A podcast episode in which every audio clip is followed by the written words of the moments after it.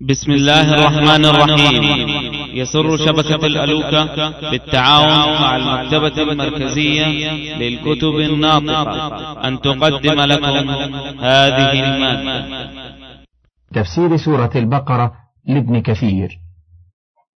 وقال ابن أبي حاتم حدثنا أحمد بن سنان حدثنا عبد الرحمن بن مهدي عن سفيان عن عاصم عن زر قال قلت لعبيدة سل عليا عن الصلاة الوسطى فسأله فقال كنا نراها الفجر أو الصبح حتى سمعت رسول الله صلى الله عليه وسلم يقول يوم الأحزاب شغلونا عن الصلاة الوسطى صلاة العصر ملأ الله قبورهم وأجوافهم أو بيوتهم نارا ورواه ابن جرير عن بندار عن ابن مهدي به وحديث يوم الأحزاب وشغل المشركين رسول الله صلى الله عليه وسلم وأصحابه عن أداء صلاة العصر يومئذ.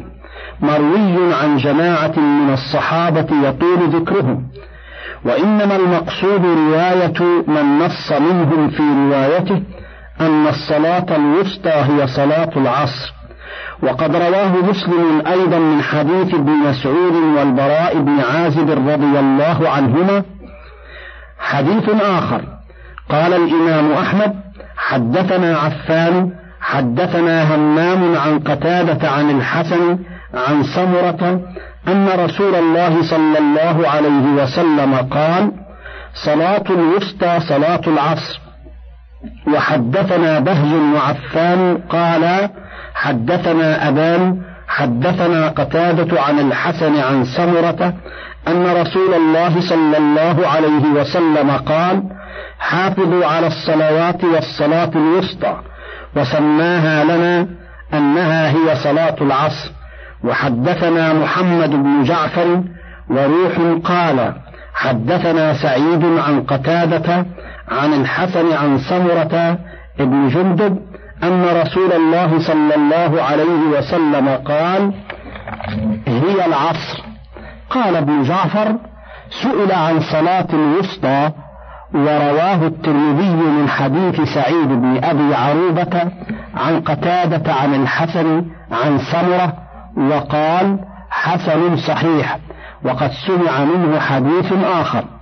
وقال ابن جرير حدثنا أحمد بن منيع حدثنا عبد الوهاب ابن عطاء عن التيمي عن أبي صالح عن أبي هريرة قال قال رسول الله صلى الله عليه وسلم الصلاة الوسطى صلاة العصر.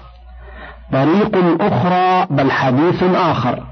قال ابن جرير وحدثني المثنى حدثنا سليمان بن أحمد الجرشي الواسطي حدثنا الوليد بن مسلم قال أخبرني صدقة بن خالد حدثني خالد بن دهقان عن خالد بن سيلان عن كهيل بن حرملة قال سئل أبو هريرة عن الصلاة الوسطى فقال اختلفنا فيها كما اختلفتم فيها ونحن بفناء بيت رسول الله صلى الله عليه وسلم وفينا الرجل الصالح أبو هاشم ابن عتبة ابن ربيعة بن عبد شمس فقال أنا أعلم لكم ذلك. فقام فاستأذن على رسول الله صلى الله عليه وسلم فدخل عليه ثم خرج إلينا فقال أخبرنا أنها صلاة العصر. غريب من هذا الوجه جدا. حديث آخر. قال ابن جرير حدثنا أحمد بن إسحاق حدثنا أبو أحمد حدثنا عبد السلام عن مسلم مولى أبي جبير حدثني إبراهيم بن يزيد الدمشقي قال كنت جالسا عند عبد العزيز بن مروان فقال يا فلان اذهب إلى فلان فقل له أي شيء سمعت من رسول الله صلى الله عليه وسلم في الصلاة الوسطى؟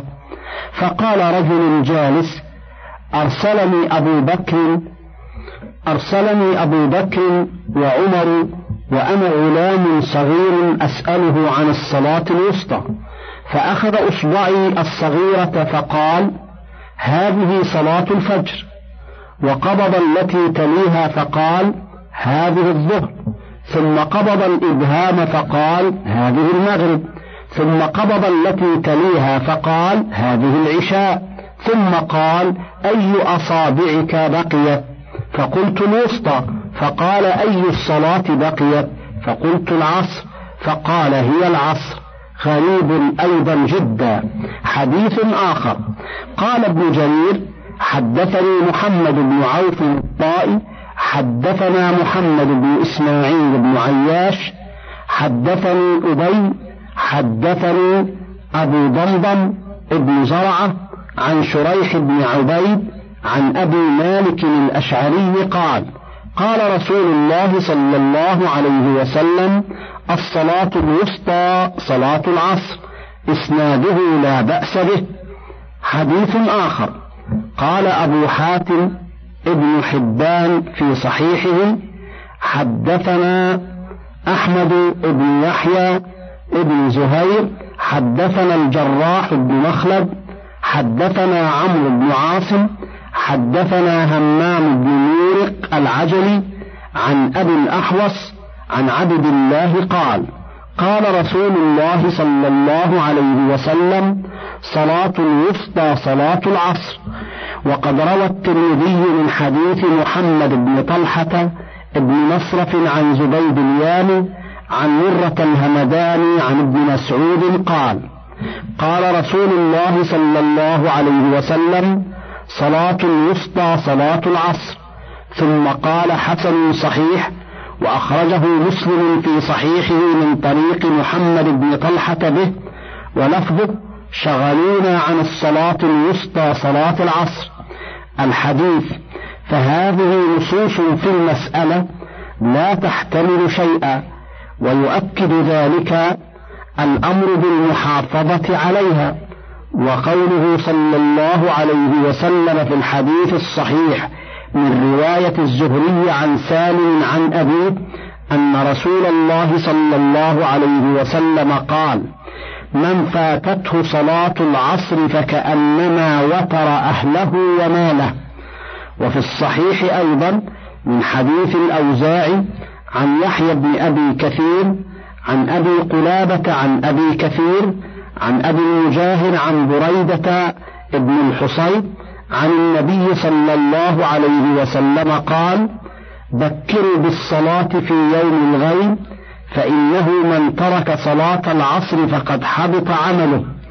وقال الإمام أحمد حدثنا يحيى بن إسحاق أخبرنا ابن لهيعة عن عبد الله بن هبيرة عن أبي تميم عن أبي نضرة الغفاري قال صلى بنا رسول الله صلى الله عليه وسلم في واد من أوديتهم يقال له الحميص صلاة العصر.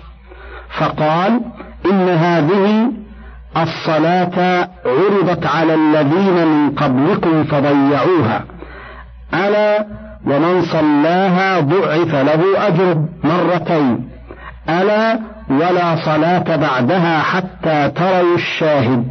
ثم قال رواه عن يحيى بن إسحاق عن الليث بن جبير بن نعيم عن عبد الله بن هبيرة به.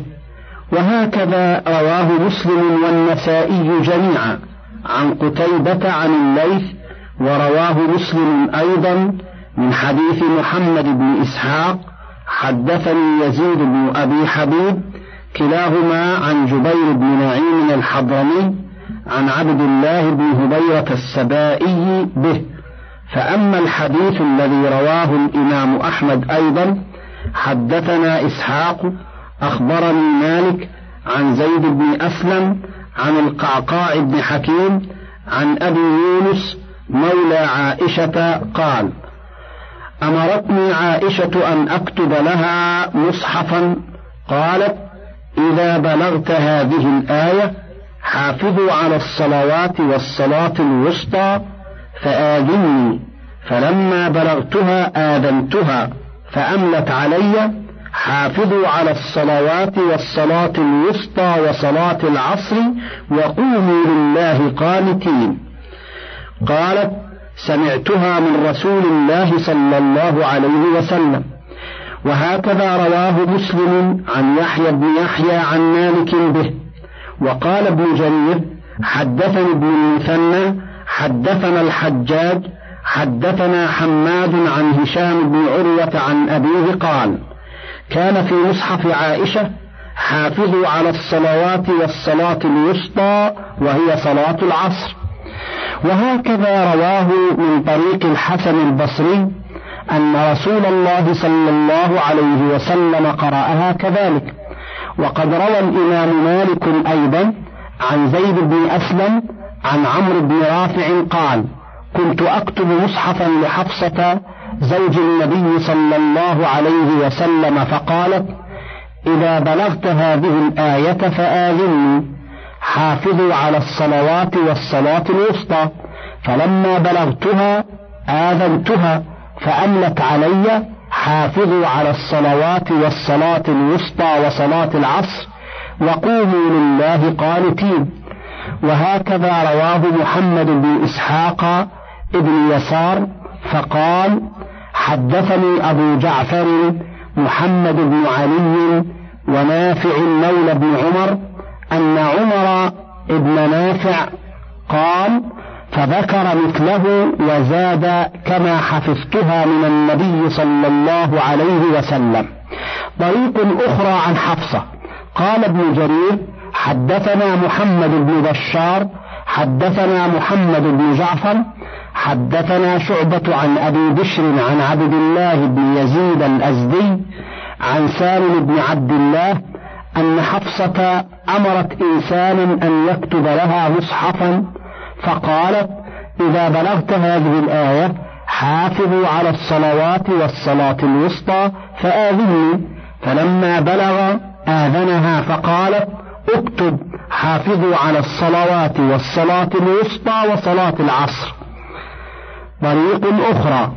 قال ابن جرير حدثني ابن المثنى حدثنا عبد الوهاب حدثنا عبيد الله عن نافع أن حفصة أمرت مولى لها أن يكتب لها مصحفا فقالت إذا بلغت هذه الآية حافظوا على الصلوات والصلاة الوسطى فلا تكتبها حتى أمليها عليك كما سمعت رسول الله صلى الله عليه وسلم يقرأها.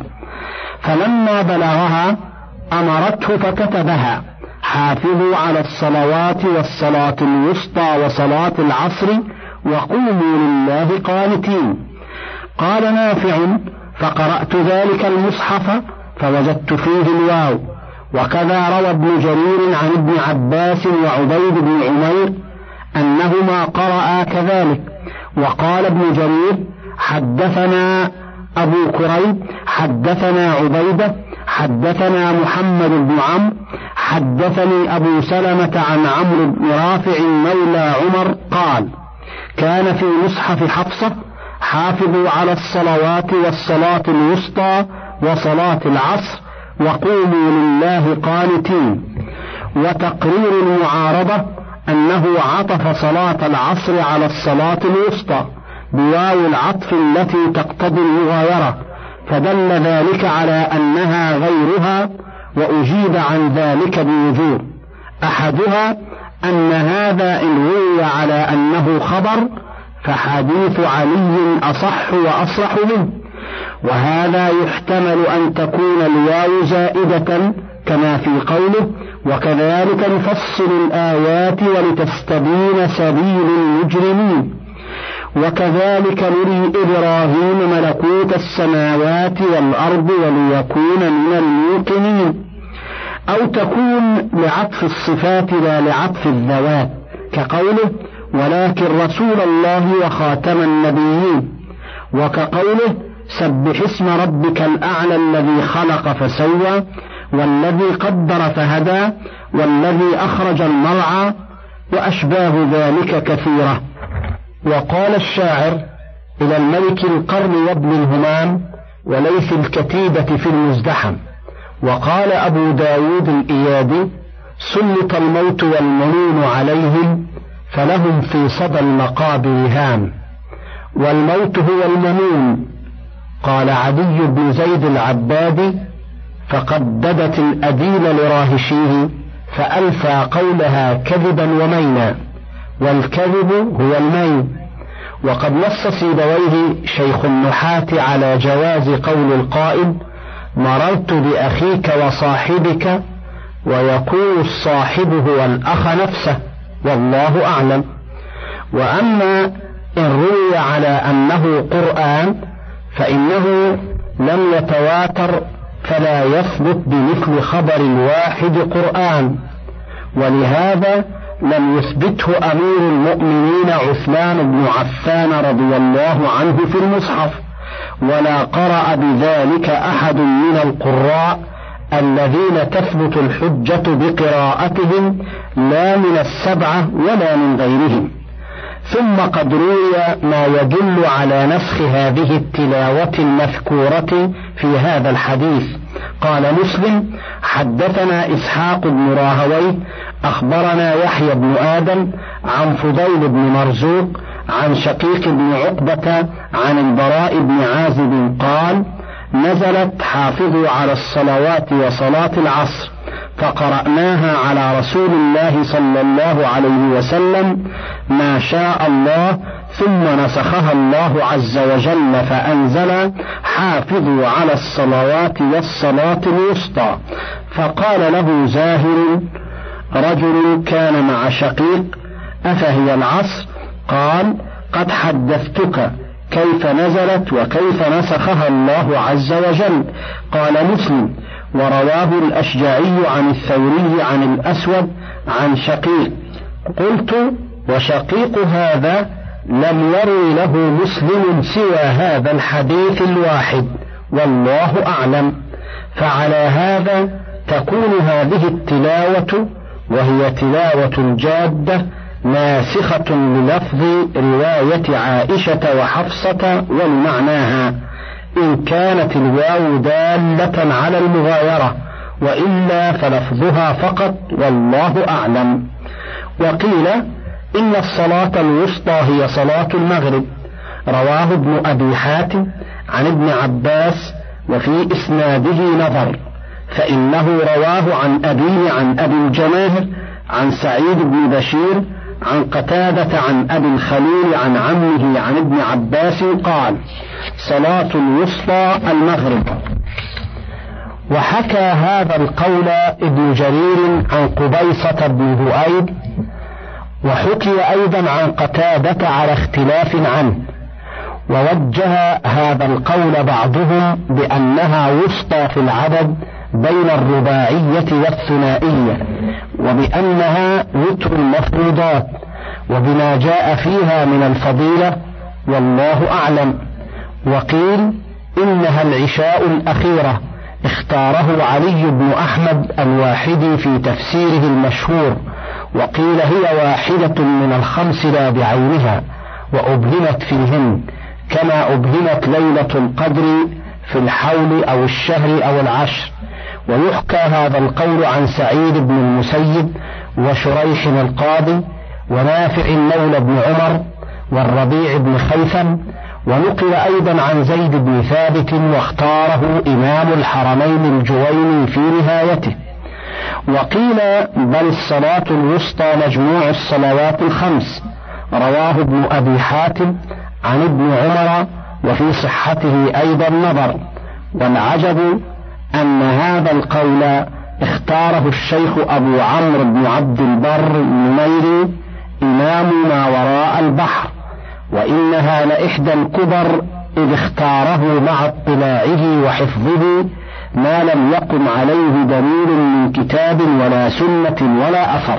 وقيل إنها صلاة العشاء وصلاة الفجر وقيل بل هي صلاة الجماعة وقيل صلاة الجمعة وقيل صلاة الخوف وقيل بل صلاة عيد الفطر وقيل بل صلاة الأضحى وقيل الوتر وقيل الضحى وتوقف فيها آخرون لما تعارضت عندهم الأدلة ولم يظهر لهم وجه الترجيح ولم يقع الإجماع على قول واحد بل لم يزل النزاع فيها موجودا من زمان الصحابة وإلى الآن. قال ابن جرير حدثني محمد بن بشار وابن مثنى قال حدثنا محمد بن جعفر حدثنا شعبة قال سمعت قتادة يحدث عن سعيد بن المسيب قال كان أصحاب رسول الله صلى الله عليه وسلم مختلفين في الصلاة الوسطى هكذا وشبك بين أصابعه. وكل هذه الأقوال فيها ضعف بالنسبة إلى التي قبلها. وإنما المدار ومعترك النزاع في الصبح والعصر. وقد ثبتت السنة بأنها العصر فتعين المصير إليها. وقد روى الإمام أبو محمد عبد الرحمن بن أبي حاتم الرازي رحمهما الله في كتاب الشافعي رحمه الله حدثنا أبي سمعت حرملة ابن يحيى النخلي يقول قال الشافعي كل ما قلت فكان عن النبي صلى الله عليه وسلم بخلاف قولي مما يصح فحديث النبي صلى الله عليه وسلم أولى ولا تقلدوني وكذا روى الربيع والزعفراني وأحمد بن حنبل عن الشافعي وقال موسى أبو الوليد بن أبي الجارود عن الشافعي إذا صح الحديث وقلت قولا فأنا راجع عن قولي وقائل بذلك فهذا من سيادته وأمانته. وهذا نفس إخوانه من الأئمة رحمهم الله ورضي عنهم أجمعين. آمين. ومنها هنا قطع القاضي الماوردي بأن مذهب الشافعي رحمه الله أن صلاة الوسطى هي صلاة العصر وإن كان قد نص في الجديد وغيره أنها الصبح لصحة الأحاديث أنها العصر. وقد وافقه على هذه الطريقة جماعة من محدثي المذهب ولله الحمد والمنة. ومن الفقهاء في المذهب من ينكر أن تكون هي العصر مذهب الشافعي وصمموا على أنها الصبح قولا واحدا. قال الماوردي ومنهم من حكى في المسألة قولين ولتقرير المعارضات والجوابات موضع آخر غير هذا. وقد أفردناه على حدة ولله الحمد والمنة. وقوله تعالى وقوموا لله قانتين أي خاشعين ذليلين مستكينين بين يديه وهذا الأمر مستلزم ترك الكلام في الصلاة لمنافاته إياها. ولهذا لما امتنع النبي صلى الله عليه وسلم من الرد على ابن مسعود حين سلم عليه وهو في الصلاة اعتذر إليه بذلك وقال إن في الصلاة لشغلا. وفي صحيح مسلم أنه صلى الله عليه وسلم قال لمعاوية ابن الحكم السلمي حين تكلم في الصلاة إن هذه الصلاة لا يصلح فيها شيء من كلام الناس إنما هي التسبيح والتكبير وذكر الله. وقال الإمام أحمد بن حنبل حدثنا يحيى بن سعيد عن إسماعيل حدثني الحارث بن شبيب عن أبي عمرو الشيباني عن زيد بن أرقم قال كان الرجل يكلم صاحبه في عهد النبي صلى الله عليه وسلم في الحاجة في الصلاة حتى نزلت هذه الآية وقوموا لله قانتين فأمرنا بالسكوت. رواه الجماعة سوى ابن ماجه من طرق عن إسماعيل به. وقد أشكل هذا الحديث عن جماعة من العلماء حيث ثبت عندهم أن تحريم الكلام في الصلاة كان بمكة قبل الهجرة إلى المدينة وبعد الهجرة إلى أرض الحبشة كما دل على ذلك حديث ابن مسعود الذي في الصحيح. قال كنا نسلم على النبي صلى الله عليه وسلم قبل أن نهاجر إلى الحبشة وهو في الصلاة فيرد علينا. قال فلما قدمنا سلمت عليه فلم يرد علي فأخذني ما قرب وما بعد. فلما سلم قال إني لم أرد عليك إلا أني كنت في الصلاة وإن الله يحدث من أمره ما يشاء. وإن مما أحدث ألا ألا تكلموا في الصلاة. وقد كان ابن مسعود ممن أسلم قديما وهاجر إلى الحبشة. ثم قدم منها إلى مكة مع من قدم فهاجر إلى المدينة. وهذه الآية وقوموا لله قانتين مدنية بلا خلاف. فقال قائلون إنما أراد زيد بن أرقم بقوله كان الرجل يكلم أخاه في حاجته في الصلاة الإخبار عن جنس الكلام. واستدل على تحريم ذلك بهذه الآية بحسب ما فهمه منها والله أعلم. وقال آخرون إنما أراد أن ذلك قد وقع بالمدينة بعد الهجرة إليها ويكون ذلك قد أبيح مرتين وحرم مرتين كما اختار ذلك قوم من أصحابنا وغيرهم. والأول أظهر والله أعلم.